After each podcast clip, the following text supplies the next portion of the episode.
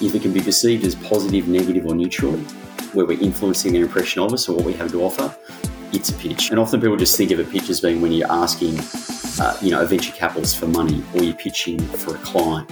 But there are actually many pitches that happen before that where impressions are formed and either won or lost. Welcome back to the business behind your business. I'm your host, Paul Sweeney. And look, we're having another conversation to help your business grow and thrive. And if you've been a regular listener to the podcast, you would have heard me mention the big three. And what do I mean by the big three? And I'm talking about the big three issues that face business owners. And generally, that are how do we manage our staff better? How do we manage our cash flow? And then how do I get more sales? How do I get more sales? It could be because sales drives the business. Without sales, your business won't survive. So today I'm quite fortunate to be interviewing Nathan Williams from Customer Return. Nathan has won and coached clients to win and judge pitch competitions. Now, that's something interesting. We'll find out a bit more about what that means. But he also presents regularly for industry groups, associations, and CEOs uh, and their networks on pitching, sales, and referrals. He's the founder and managing director of a sales consulting company called Customer Return. Nathan holds a Master's of Management from the Macquarie Graduate School of Management and has helped over 100 businesses from startups through to Westpac, NAB, and others attract their ideal clients faster. Now, that appeals to me as a business owner, and I know it appeals to all of our listeners who are running businesses. So, Nathan, welcome to the podcast. Thanks, Paul. Great to be here. Thank you. So, Nathan, look, customer return, an interesting name for a business. Can you explain how you come up with that name? Well, I'm not going to lie, Paul. Uh, my wife actually came up with it when I started the business back in 2010. So, believe it or not, I'd engaged a marketing agency to come up with a name and a logo and a tagline, all of which I found myself ending up contributing to. But my wife, actually, I must give her credit, uh, came up with the business name when we were brainstorming it one night. The thinking and the reasoning behind the name, just in brief, Paul, is that most businesses that we work with, who are predominantly financial, professional, and consulting services firms, a couple in property as well, they generally don't just want the initial sale. They love to get that repeat business and the referral business as well. So it's all about the return, you know, maximizing the return on the customer, you know, the ROI over the, the lifetime value of the customer to effectively keep them coming back as it were, which was the initial tagline. So, so that's the thinking and the reasoning behind the name. Yeah, uh, fantastic. Because when we talk about increasing profit, we're talking about how do you actually get, well, one, more customers to start with, but how do you increase the frequency that your customers come back to you? And that's a key way of driving the increase in profit for a business. So, very keen to hear more of what you've got to say on this. We mentioned the pitch competitions and pitch. Let's just say, what is a pitch? We've heard of elevator pitches, but what do we mean when we talk about a sales pitch? Yeah, thank you. And I'll go back just half a step really quickly just to give the broader context, really briefly on customer return, and then we can dive into the pitch if that's okay. But maybe I should have said an answer to your first question. So, long story short, customer return does three things. And I should point out another part of the reason behind the name is initially we started out helping businesses with client feedback and generating repeat and referral business. And then, long story short, we found by doing that that there was often a gap between the propensity or the likelihood of people to refer and the action of them actually referring. So 90% of people said they'd refer, but only 10% actually did. And a lot of the reason for that, Paul, is they weren't really clear on how to best refer the business. And that tied back to the pitch or the lack of uh, a clear, compelling pitch or message that the business had. So we evolved from just helping businesses get clients coming back and getting repeat and referral business to helping them with their messaging and their pitch. So we help businesses with their pitch, with their sales process, and also with referrals. So I hope that's useful context. And part of the way that evolved was not just that realization that the messaging wasn't always clear, but back in 2013, I actually went uh, in a pitch competition where I had to pitch to 300 people and four judges, and there was 55 people in the comp, and we had to address these key criteria in five minutes, pitching with no props, nothing to support us. So, by way of public speaking circumstances, that was quite nerve wracking, for, Uh, but I managed to win that competition and really enjoyed it and loved doing it. And from there, pivoted the business, if you will, to focusing more on pitching and on helping businesses articulate their value proposition. So that was competing in a pitch competition, but it's a lot more fun to judge them when you don't have to present. And I've been doing a bit of that recently, along with helping people prepare for those pitch competitions. So that's a long way to answer your question of a pitch competition is normally where you've got a bunch of people pitching to a couple of judges and they're being assessed against key criteria over a time frame like for example five minutes like we were back in 2013 and so for example you might be assessed against number one are you clear? So does the audience understand what you do? Number two are you credible and that might be educational background it might be time in the business it might be uh, quality of clients etc etc uh, number three, does the audience understand the problems that you solve, etc., etc. And there's normally five or six key criteria that you're required to address in that limited time frame. And so it's quite challenging to be very concise with your language, get it to a time frame, and you're really looking for value per word, you know, stripping out anything that doesn't contribute to the audience's understanding of the message. Mm. Look, I can see very clearly there's a direct lead into sales I guess, sales training for any business or how you actually discuss uh, with a potential client or, or, explain to them, you know, what your business solution that you're offering is. Um, mm. you, do we find that that's the case, that there is a direct correlation there? Yeah, yeah, there is. I didn't fully answer your last question in that I'll put it to you this way, Paul. The pitch or your message is foundational to getting your foot in the door and actually beginning that sales process, if you will, with a prospective client. So, more specifically, to answer your last question, the pitch can be can vary from that answer to so what do you do? And when people get asked that question, be it over the phone in a meeting or at a networking event, for example, I think most people feel like, oh God, I should have a better answer for this question. so that's one example of a pitch then done well, the prospect or the listener will say, Tell me more about that. That's another extension of that pitch conversation.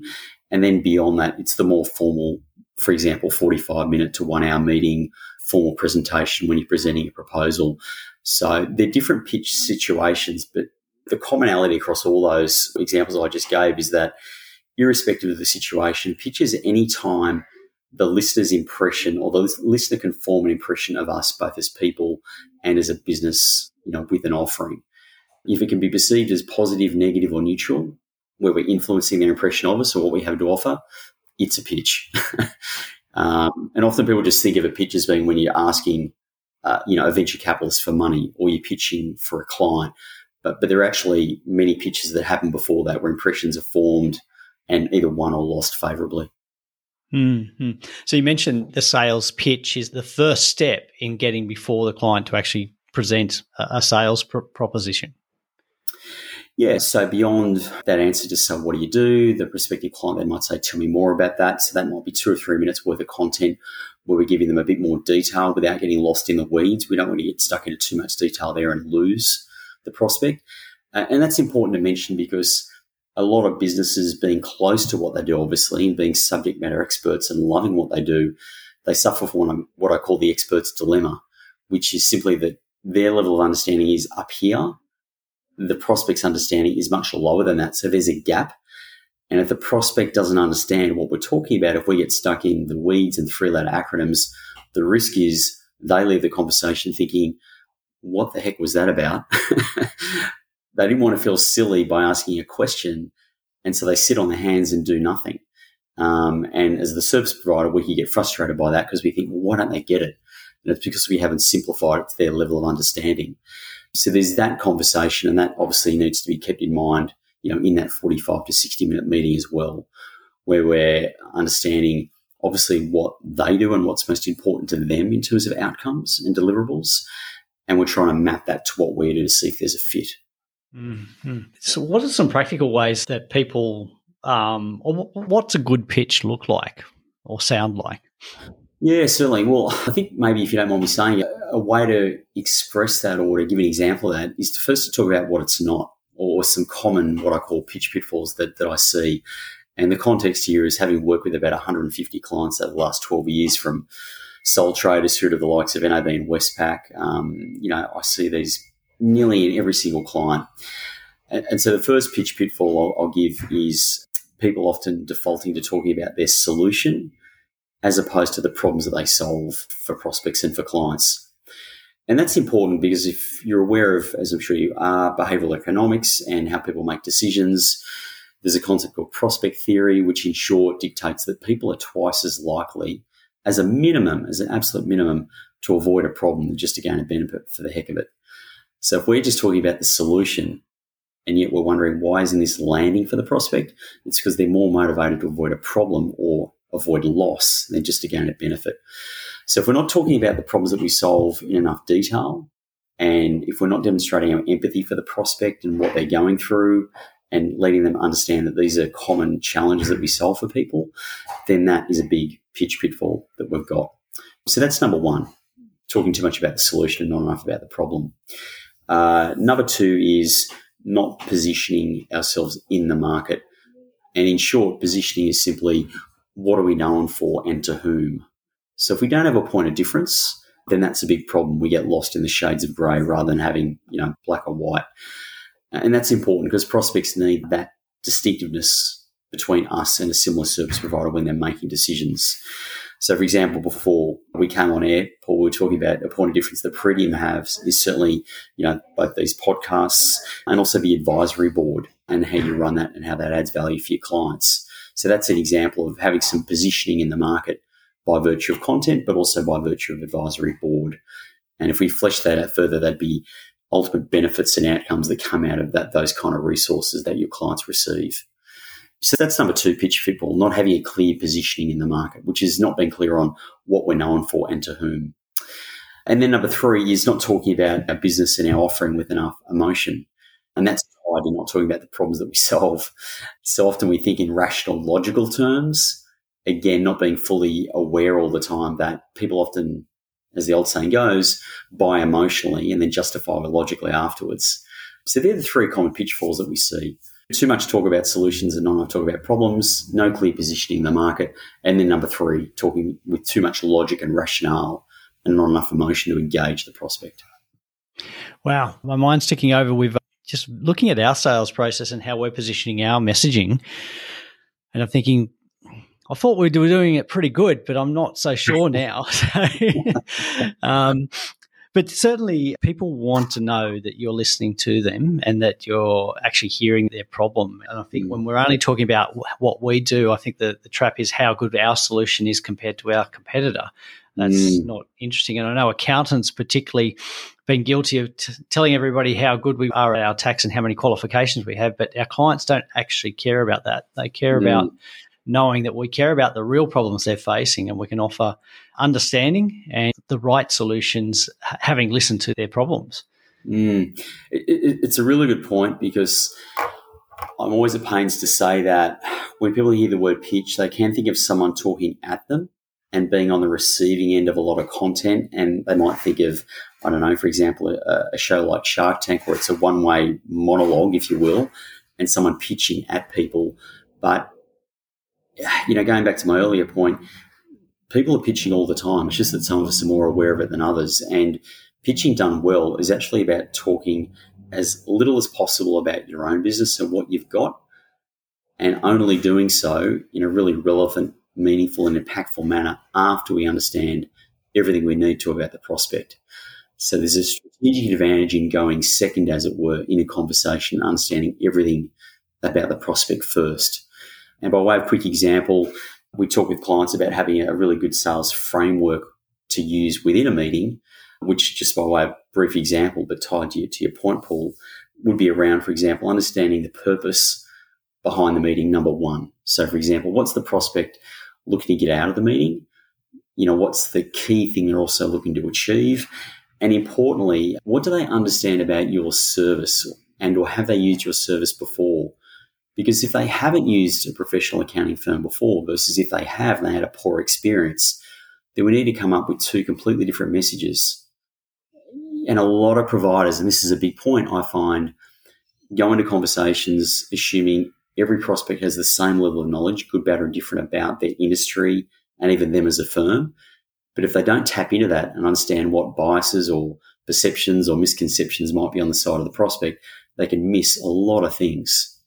So understanding the purpose of the meeting and setting the agenda, if you will, or the, or the groundwork around their background knowledge of the industry and of the firm before they even get into the sales questions and the sales framework is really important.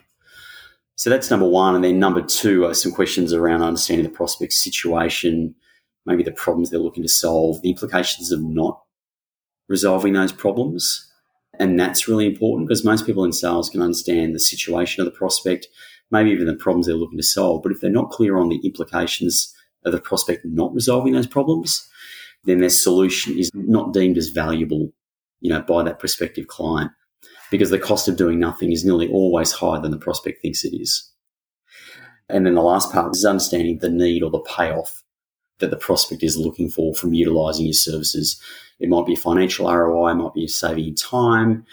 There may be other things at play there. So it's having a clear agenda, understanding the purpose of the meeting, then asking some really smart questions around the situation, the problem, the implication, and the payoff or the need that the prospect has, and then mapping that to what we've got as the service provider. And that process is really important because that can save us a lot of time and take the pitch content down from a longer form to a much shorter form that's just tailored around the responses to those questions. Mm-hmm. So, in formulating those questions there, you're extracting a lot of information, but you're also showing or demonstrating the value of what you're providing. Um, mm. Yeah, the question is that the time to close the sale, or is that another part of the process? Yeah, it's a good question. That's an interesting one because I think it's important that our own preferences as buyers, like some of us like to make decisions quickly versus some of us like to make decisions over a much longer time frame. As buyers, we have a, probably our own preferences as to how quickly we engage with different services. It's important we don't let that bias, that we don't project that bias on the prospect. So, for example, I tend to prefer, if given a choice, to like to take my time about purchase decisions. Now, if I'm not careful, that can mean that I make a sales process too long for someone that's looking to make a quick decision. Um, and so we can ask one or two questions to get an understanding of, of what their buying preference is in terms of timeframes during the conversation.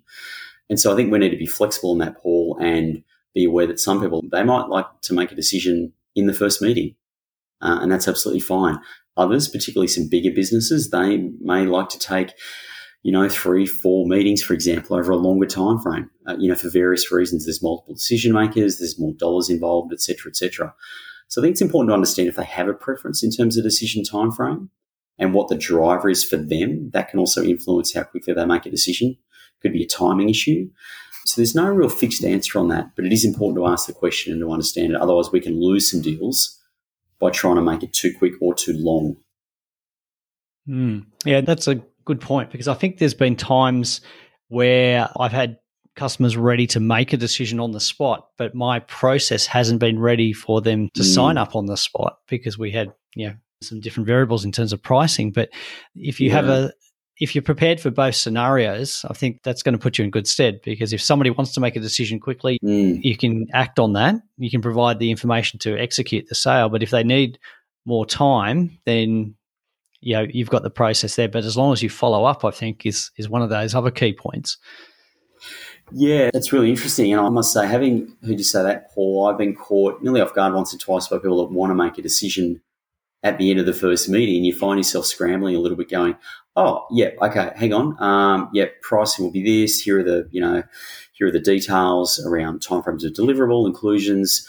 And that happened to me once or twice a number of years ago now. And since then, I've always been prepared for, you know, that what if scenario and having those things ready to go because it can catch mm. you off guard.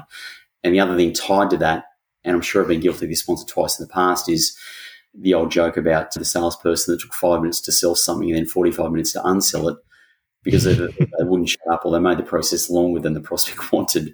So it's always good to be prepared for a quick decision and have everything ready as best you can with what you know for them to say yes, you know, when they're ready to say yes.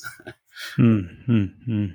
Yeah, so I think uh, there's a danger in making it too complicated, or like you said, unselling the sale once you've already made it. And also, if you've got a complicated process, it's only the person designing the process that does the sale.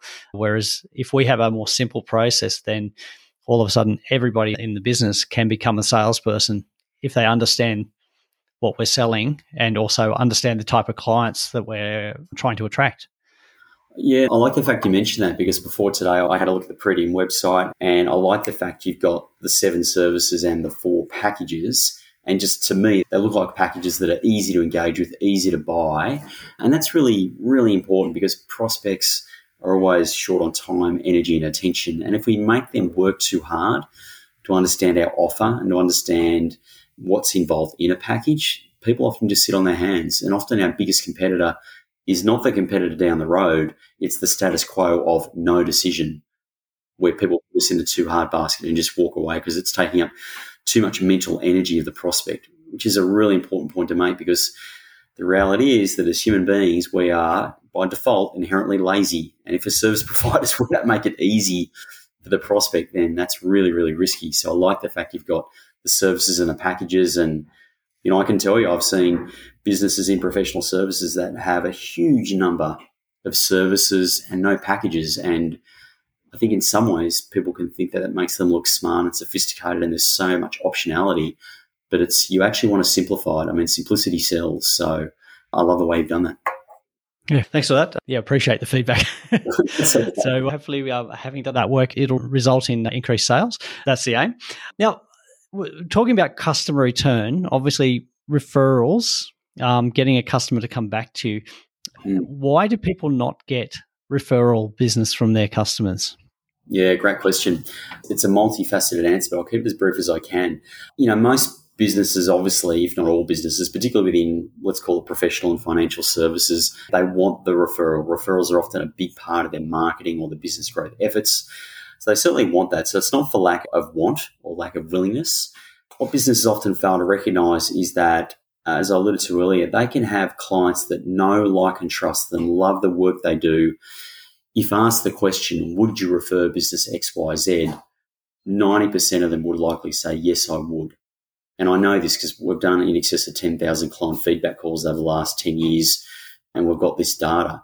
So the intention to refer from their clients is often high, but the action is low. It's, it's often only 10%. And so that gap, that referral gap, often comes down to a number of key factors, including the client doesn't know, for example, who to refer, when to refer, how to refer, what to refer for, like is it an introductory offer or the full package, and why to refer, like what's the compelling reason for them. So it's a win-win-win for the provider, for them as the referrer, and for the person they're referring as well. So if those things aren't addressed, the who to refer, the when to refer, the how to refer, the what to refer for, and the why to refer, those five questions, then that referral gap is likely to remain.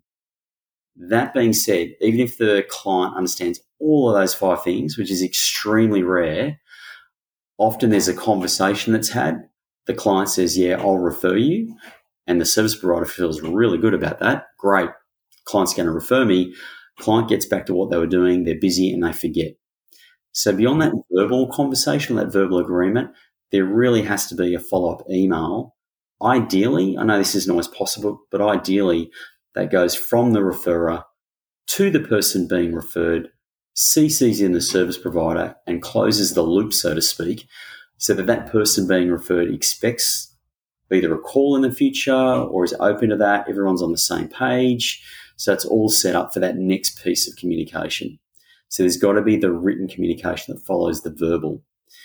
So those two things are really important. And just briefly, as a third thing I'll mention, within professional services firms or any business where there's multiple divisions or departments or things to be sold, the internal referral this is huge. And we've done a lot of work in that space with a bunch of firms where it's the old insurance company problem, I'll call it, if they've got five things to sell, but they're only selling 1.8 because the internal referral piece or that cross selling isn't working.